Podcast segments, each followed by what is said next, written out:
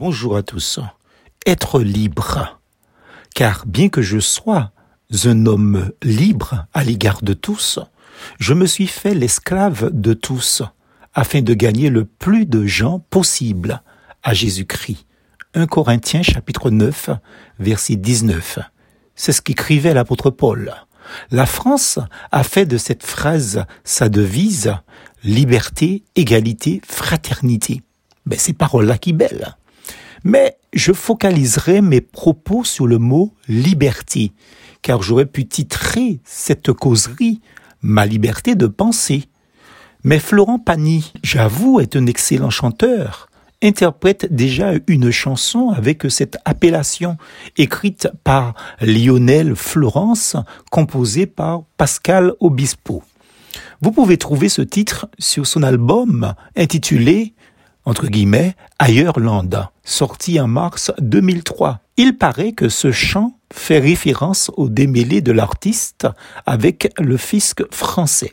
Bref, c'est la beauté de la mélodie qui m'avait attiré, mais une phrase m'avait pourtant choqué. Le type serait prêt à tout laisser au fisc. Ses gosses, je cite, sa télé, sa brosse à dents, son revolver, sa voiture et ses interdits bancaires, sa femme, son canapé, son micro-ondes, son frigidaire. Euh, on dit réfrigérateur, hein. frigidaire étant une marque déposée. Même sa vie privée, il est prêt à le laisser au fisc. Mais vous n'aurez pas ma liberté de penser, dit la chanson. La phrase qui me choque, je peux bien vendre mon âme au diable. Avec lui, on peut s'arranger. Là, mon cher, ça m'étonnerait, car certains ont essayé en vain. Je pense que l'auteur du texte ne sait pas ce que veut dire vendre son âme au diable. Pour passer à autre chose, ailleurs, dans un magasin de chaussures, le client semble laisser libre. Cette liberté se décline sur trois affiches. Premièrement, libre de choisir. Cela paraît évident, du moment qu'il y a un grand choix. Chacun devrait trouver chaussures à son pied. Mais on peut sortir sans acheter encore heureux, n'est-ce pas? Deuxième chose, libre de se faire aider. Se faire aider est une petite perte de souveraineté, mais qui peut être librement consentie. Libre de se tromper et de rapporter l'article si on a changé d'avis. Attention, à la clause en petit caractère. Lisez tout, lisez bien. Hein? Hein? D'accord. C'était le troisième point, libre de se tromper.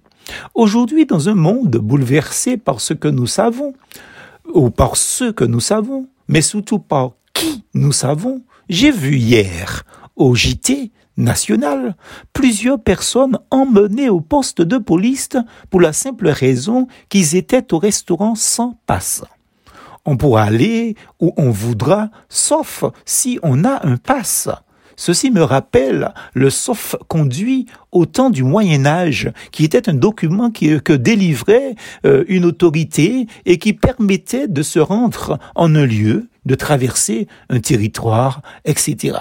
The big question serait de savoir si nous sommes libres vraiment. L'apôtre Pierre donne la réponse ils leur promettent la liberté, alors qu'ils sont eux-mêmes esclaves de la corruption, puisque chacun est esclave de ce qu'il a dominé. De Pierre, chapitre 2, verset 19. Nous, nous sommes appelés à choisir Jésus-Christ et nous vous invitons à faire comme nous. Le Saint-Esprit est le grand conseiller, mais Dieu nous laisse libres, car parfois nous pouvons nous tromper. Cependant, ceux qui l'ont choisi, Jésus, lui la vraie vie, ne le regrette pas. Nous avons mis notre liberté au service du meilleur des maîtres, Jésus. C'est la meilleure part. Si donc le Fils vous affranchit ou vous libère, vous serez réellement libre. Jean chapitre 8, verset 36. Pas plus que ça. Cette liberté, elle vaut pour l'éternité et personne ne nous l'enlèvera. Faites le bon choix, amis. Plus fausse en Jésus.